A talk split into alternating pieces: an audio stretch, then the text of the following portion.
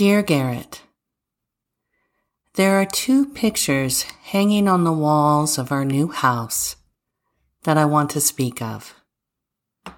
Two large framed pictures that I gave to you when you were younger. First is the photo of the big blue wave that I gave to you on your 16th birthday. I saw this photo on my computer one day. I remember thinking to myself, my God, this is Garrett.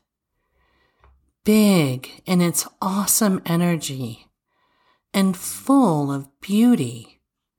You can see the wave is going to come crashing down any second and create an awesome crash. That was you beautiful and poised right at the brink. Bam! I can imagine it. The wave slamming down in its immensity. That was you, Garrett. I tracked the photo down and I bought it and I gave it to you for your 16th birthday. Look at its beauty, Garrett, I told you. This is you. This is you and everything that you are. All the energy, all the beauty. And though you shook your head at me like you thought I was crazy, that photo hung over your bed until the day you died.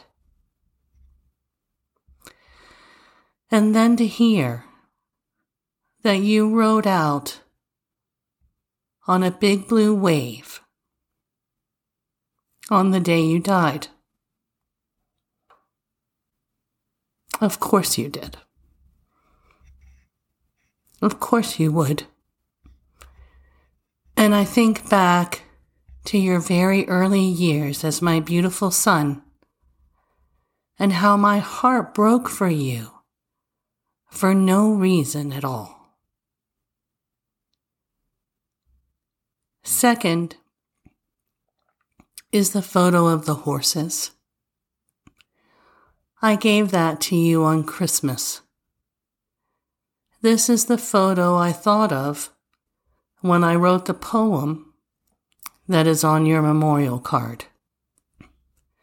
I gave it to you in your junior year. The photo is of a small group of horses facing away from the camera, heading off towards the sun that was setting at the end of the day.